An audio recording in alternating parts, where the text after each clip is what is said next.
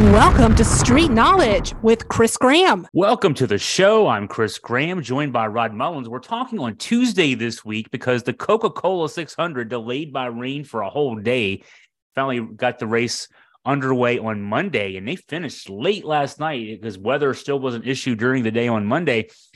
And we'll talk about, you know, how things wrapped up, the winner and, you know, top five and all that fun stuff. But we got some breaking news here. As we're talking on Tuesday, Rod, there was a dust-up between Denny Hamlin and Chase Elliott yesterday, and there's some breaking news involving Chase Elliott. Well, let's just say this. If you're not familiar with what happened yesterday, Chase Elliott said that Denny Hamlin had just pinched him up against the wall, and then out of left field, he turns, his car turns and goes into Denny Hamlin, and thus taking both of them out. And Denny Hamlin was not too happy as he got knocked out of the race, and Chase Elliott did too. Chase Elliott said, I didn't intentionally do it. I didn't intentionally do anything like that. You know, when these cars get up against the wall or somebody hits them, they're worthless after that. They just don't drive well. And that's exactly what happened. Well, folks, I'm going to tell you, I looked at it several times watching the replay. Either that car became possessed like Christine in the Stephen King movies, or he deliberately turned it into Denny Hamlin. There was just no doubt about it. You know, he may have just took his hands off the wheel. Who knows what he did? I don't know at this point, but Denny Hamlin was just point blank and said he ought to be suspended. And he even called out his driver from 2311 Motorsports, Bubba Wallace, when this happened, against Kyle Larson at Las Vegas, you know, and there was a little dust up between those two. Bubba Wallace did get suspended.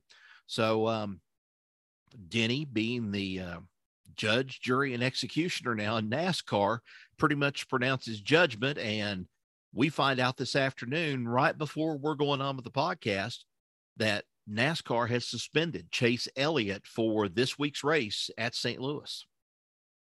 Yeah, I'm reading the report here. Officials cited sections 43A and 44C and D of the NASCAR member code of conduct, basically ruling that, that Elliott intentionally crashed Hamlin on lap 186. And, you know, I was watching the replay a few times on the NASCAR website.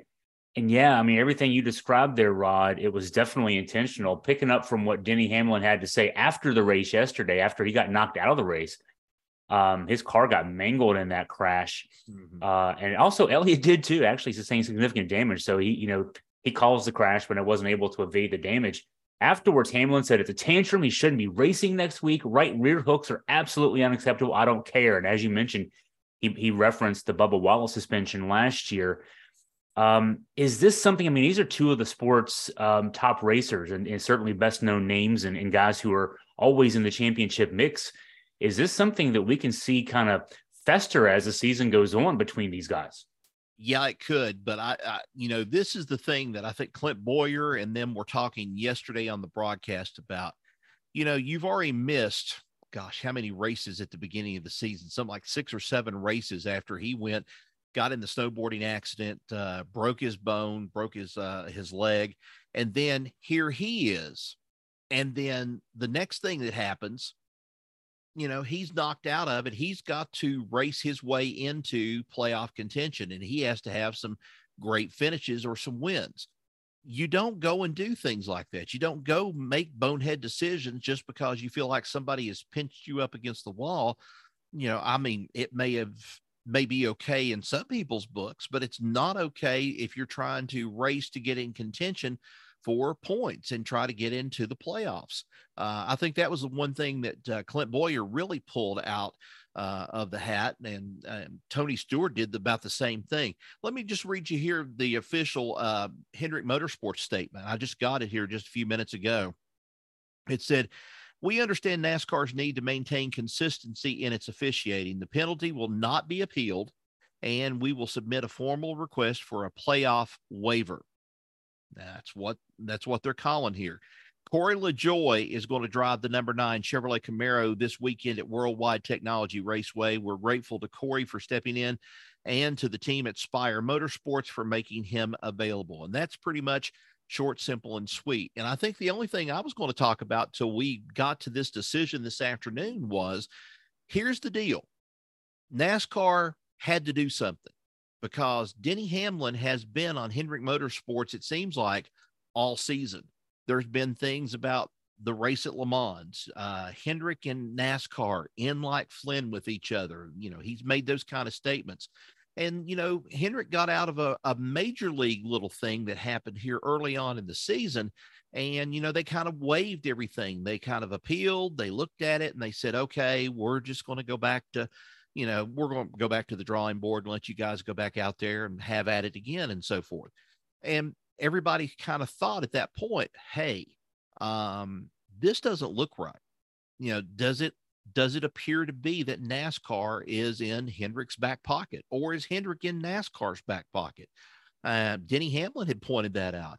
And I think more than anything else, NASCAR had to step up. If NASCAR had simply smacked him on the hand and said, we're going to penalize you, I think NASCAR's credibility would have suffered tremendously, I think, after this particular incident between him and Hamlin. And so they had to do something. And I applaud the decision because it separates them. There's still going to be that thought that the two are in like Flynn with each other in the circuit, but still you had to do something. You had to take a stand. And I mean, it was even more so when Denny Hamlin spoke of his own driver, like I told you earlier, talking about Bubba Wallace. And he said, Bubba Wallace deserved to be punished. You know, that's a car owner going out on the limb saying, you know, hey, my man deserved it. You know, punish him the same way that you punished my man for what he ended up doing out on the track here last year. So, I kind of commend NASCAR for making this decision. It was probably one of those scary ones that was going to cause controversy if they'd gone the other way. It'll be the seventh race that Elliott will miss this season. He, you know, missed the sixth after the broken left leg from the snowboarding accident. And he was replaced by Josh Berry 5 times. Jordan Taylor was a substitute at the Circuit of the Americas. And so Corey LaJoie will be taking his turn in the seat this weekend. There was one other suspension we might as well talk about. Folks might remember from late in the race yesterday when they saw that tire rolling down the track off of Michael McDowell's car. It was, and that's an obvious violation. It was going to lead to suspensions. And Front Row Motorsports, number 34 team, the front tire changer, Scott Brzezowski, and jackman Adam Lewis suspended for the next 2 races. So, you know, that's something you don't see happen that often. But that's dangerous to see, you know, to have a tire completely come off the wheel there. Yeah. And, you know, we saw this similar scenario, if you want to call it that, in the Indianapolis 500. There was a tire that got away from one of the crews there when they were in the pits and so forth, and they managed to get it. And, you know, the Indy Series went ahead and they ruled, they said, okay, you know, we're not going to penalize him on the track. It'll be a monetary, you know, punishment out of it. And so the driver got by with it. So that was kind of a lucky thing, but, you know, still at the same time, you got to be in control of those tires. You got to find a way to get those tires, have them under control. If that loose tire gets out there on the middle part of the, you know, the drive-through right there as you're coming through on pit road, then it causes damage for somebody else. And it could also be an obstacle out there for something else going on in the race. That's the reason why NASCAR is so particular over this tire thing, getting away from the crews and so forth. So, yeah, I kind of expected that. But, you know, we got to talk about this, and I think we're going to lead into it. We were going to talk a little bit about the win from last night by Ryan Blaney. Incredible that Team Penske comes up with a sweep this year, 2023, at Indianapolis and at Charlotte. Yeah, let's talk about Blaney. You know, and a tough weekend for everybody out there. I mean, You know, sitting out there on Sunday, the weather was not going to be conducive to racing, but they did give it a try. And then even yesterday, they finally finished it up late. It was nighttime when they finally finished it up. I know I was flipping back and forth between that and a baseball game and a basketball game. So it was at least maybe 9:00 when they finally got it wrapped up last night. But Blaney winning his first Coca-Cola 600, breaking that long winless streak, big weekend for him. yeah, it was a big weekend. And, you know, like you said, that 59 race losing streak, he had not won a race in 59 races. He'd won one Charlotte race, but that was the Roval race. That was the first Roval race that I had a chance to cover when it came to Charlotte.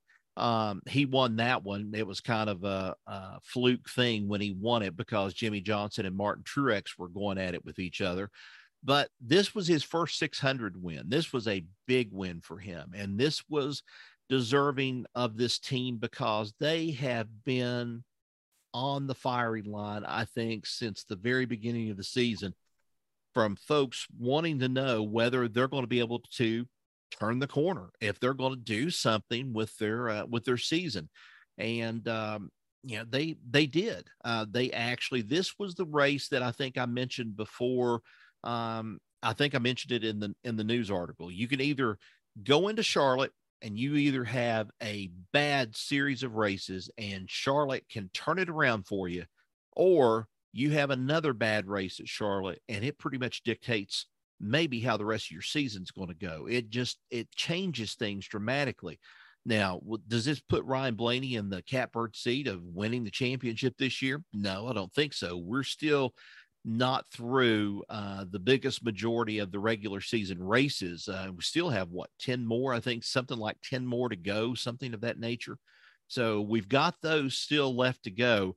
He's in. He doesn't have to worry about it right now, but the thing he has to worry about, he has to finish well. He has to stay ahead of the pack, keep those points going, whether it's through the, each segment of the race and stuff. If he wins one of those segments of the race, gets those points for being, runner up and so forth, that's good for him. But if he has any kind of thing that happens, like it did for Denny Hamlin, like it did for Chase Elliott, then his chances are going to start slipping away, and he could be on that cutoff line like he was last year when he made it in by points. He didn't win a race last year, but he made it in by the skin of his teeth on the points. And then right as he made it in, he started fading away after that. So he has to stay in front. He has to be on top of his game. And that's something last night that he admitted in his interview. I thought the interview with Jamie Little was just incredible to hear a driver come right out and say that. Usually they're pretty cocky when they come out of the car. I mean, we're used to seeing Kyle Busch and some others jump out of the car and they say all this other, thing about, I had a great car and I had this and stuff and I had a great team. But Ryan Blaney said something that kind of took me by surprise. He said, I was beginning to wonder if we were ever going to win again. And that's something that gets inside the head of a driver. I'm not sure it gets in all of the drivers' heads, but, when you're a driver like Ryan Blaney, who is capable of winning races, you've got good equipment underneath you that's, pulling you around the track, and you can last through 400 laps, 600 miles, that's saying something. Now, the thing is, how do you take advantage of it? What was the situation going on during, again, a long weekend, a lot of time for sitting back and reflecting, or in the case of Bubba Wallace and Aric Almirola, tempers flared a little bit. We don't know exactly, at least I don't know exactly what was going on there. And is there going to be any repercussions for those guys going forward with NASCAR? I don't know if there'll be any kind of repercussions and stuff. Since this was in a red flag situation, they were out there on, pit road and they were talking, but Aric Almirola approached Bubba Wallace, and it had to do with something over the way that Aric Almirola felt like he was being, I guess, competed against by Bubba in this whole thing, by Bubba Wallace. And he just didn't like the way he was being raced by Bubba Wallace. And at one point, Aric Almirola said, Bubba came by me, he flipped me the bird. And, he said, that set me off. And I felt like I needed to go and I needed to have a talk with him. And, they're kind of away from each other. They've got a guy there that's kind of standing guard. Matter of fact, it's the same guy, I think, that broke up the Ross Chastain and the Noah Gragson fight that Ross Chastain landed a hit to the, what was it? The right side. Yeah. Of Noah Gregson's jaw, but he breaks it up again as Aric Almirola goes and gives Bubba Wallace a shove. and credit one of the fans that was up in the stands at that time with the video camera, because Fox didn't even catch this. Nobody caught this except for a fan, and I hope he got a good payday out of this one way or another of capturing that video, or at least gets, you know, over 1 million views, because he was the only one that got that distinct video between Almirola and Bubba Wallace having that disagreement on pit road. Yeah, on a day where Almirola got caught up in a wreck later, and Bubba ended up coming back from, for a while, being outside the top 20. His last restart actually had a pretty good car and got finished fourth. His response when he was asked about the conversation, it was a pretty short answer. Yeah, passionate, man. So those two guys, Bubba, that's for Bubba Wallace, that's what, 3 straight top 5s, a career best for him.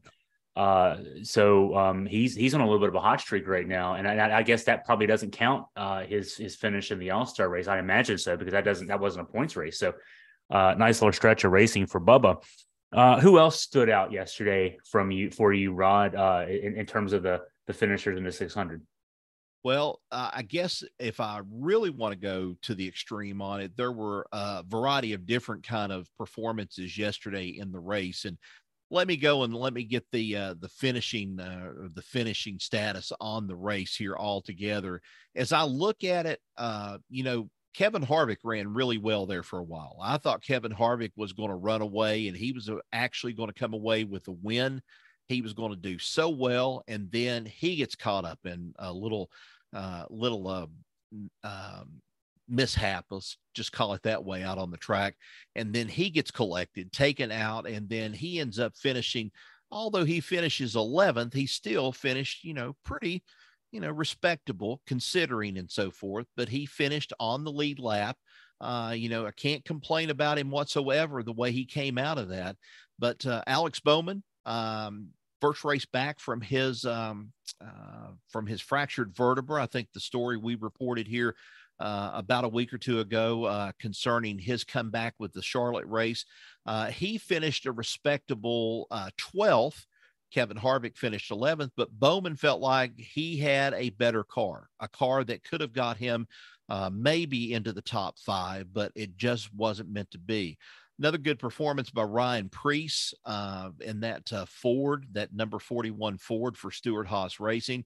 But then you start seeing some things go the opposite way. Brad Keselowski, he was running well there at first. I think he even led a couple of laps in there, kind of held his own there at the front of the pack. He ended up finishing 19th after a great run. His other driver, Chris Buescher, he finished 8th. So that tells you that that team is rebounding, but it just didn't show up, at least for Brad Keselowski yesterday.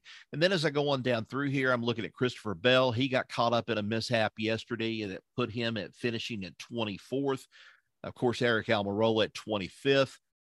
Just going on down the line here, Kyle Larson, he ended up having bad luck yesterday, and he ended up finishing 30th. That's not a good win or a good situation for him right now, because he could be left scrambling after, a couple of DNFs this season, this one, and I think there was one or two more that could really put him in a hurt before it's over with. And then, of course, we mentioned Chase Elliott finishing 34th, Noah Gragson 36th. But I guess the big one right here surprised me. Finishing dead last in the 84 Chevrolet Camaro, Jimmy Johnson. He was caught up in an accident, and I don't know if he thought that he was going to be able to get back out there on the track and he was just going to run circles around everybody else, pardon the pun, but he was, still at the situation. I think he thought, maybe I have a good chance at this. And you only make it into 37 laps. And then you're done out of this whole thing. I think it happened on lap 30. I think that's where he started at. Let's see here. I'm going to go back and look. He only completed 115 laps. I take that back.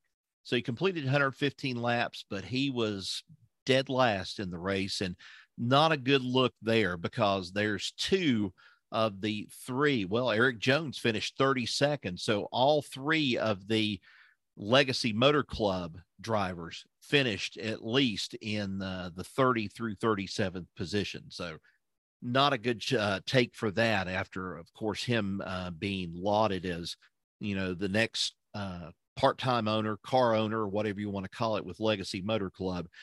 Didn't pan out for him yesterday. Shows how tough it is. Even the many-time champion, he struggles out there when he's not out there every week, right? So this week, the Enjoy Illinois 300 at the aforementioned Worldwide Technology Raceway. I don't know a lot about this track in Illinois. It's a 1.25 mile track. Races Sunday at 3:30 on FS1. What can you tell us about the race? It's a short track. You know, it's similar to a Charlotte, maybe just a tad bit smaller, kind of what I refer to as the cookie cutter track, so to speak. But this race last year produced some really great racing between some of the teams. And a lot of people were bragging on the Coke 600 as being such a tremendous race yesterday, exciting all the way down to the very end. I think this race could probably be one as well. They're going into, well, I call it St. Louis. It's technically right there on the river, and it kind of falls in between with East St. Louis and the way that Illinois kind of comes down with the way Missouri all meets up. And so they kind of consider this to be in St. Louis, or at least home track of St. Louis. But I think what we'll see in this one is a lot of hard charging, hard racing coming up this weekend, especially there in at Worldwide Technology Park there in St. Louis. I think you got to look out for some of these guys that have been really good on the short tracks here so far this season. You know, Joey Logano is one guy we didn't mention. Logano was running pretty well yesterday in the race. He ended up getting caught up in one of the melees of the 16 cautions, I think, that they had. Logano likes this track. Logano, this is the kind of track that he's tuned to. He might have a great performance this coming weekend and stuff, and it would be just that much special for Team Penske after, of course, sweeping this past weekend with the Indy 500 and then the Coke 600. It would be just another feather in the cap for Team Penske and the captain, Roger Penske, to get a win the following week after the Coke 600. So a lot of ifs and maybes in there. I'm beginning to wonder, too, how will a Corey LaJoie maybe figure into this? He's going to be driving, actually going to be under some, you know, some good parts, some, you know, some good equipment. He could end up pulling off his first win, surprising everybody, stepping in for Chase Elliott. Who knows? He's ran really well at Atlanta before, so we'll just have to wait and see how this one could come out. It could be anybody's race for that matter. Anything else on your mind as we get ready to wrap up the show as far as NASCAR or anything else, Rod? Nope, nothing right offhand. I think that's pretty much got it. So well, we got breaking news on this show. We had breaking news. Yeah, that's good. And of course, for those out there, if you want to catch up on Rod's coverage of the Coca-Cola 600, it's on the Augusta Free Press website in the sports section and on the front page right now. So so go check that out, and we'll get ready for the weekend. Rod has got us prepared for more on NASCAR news from Augusta Free Press. Just go to AugustaFreePress.com. For Rod Mullins, I'm Chris Graham signing off. Everyone have a great week.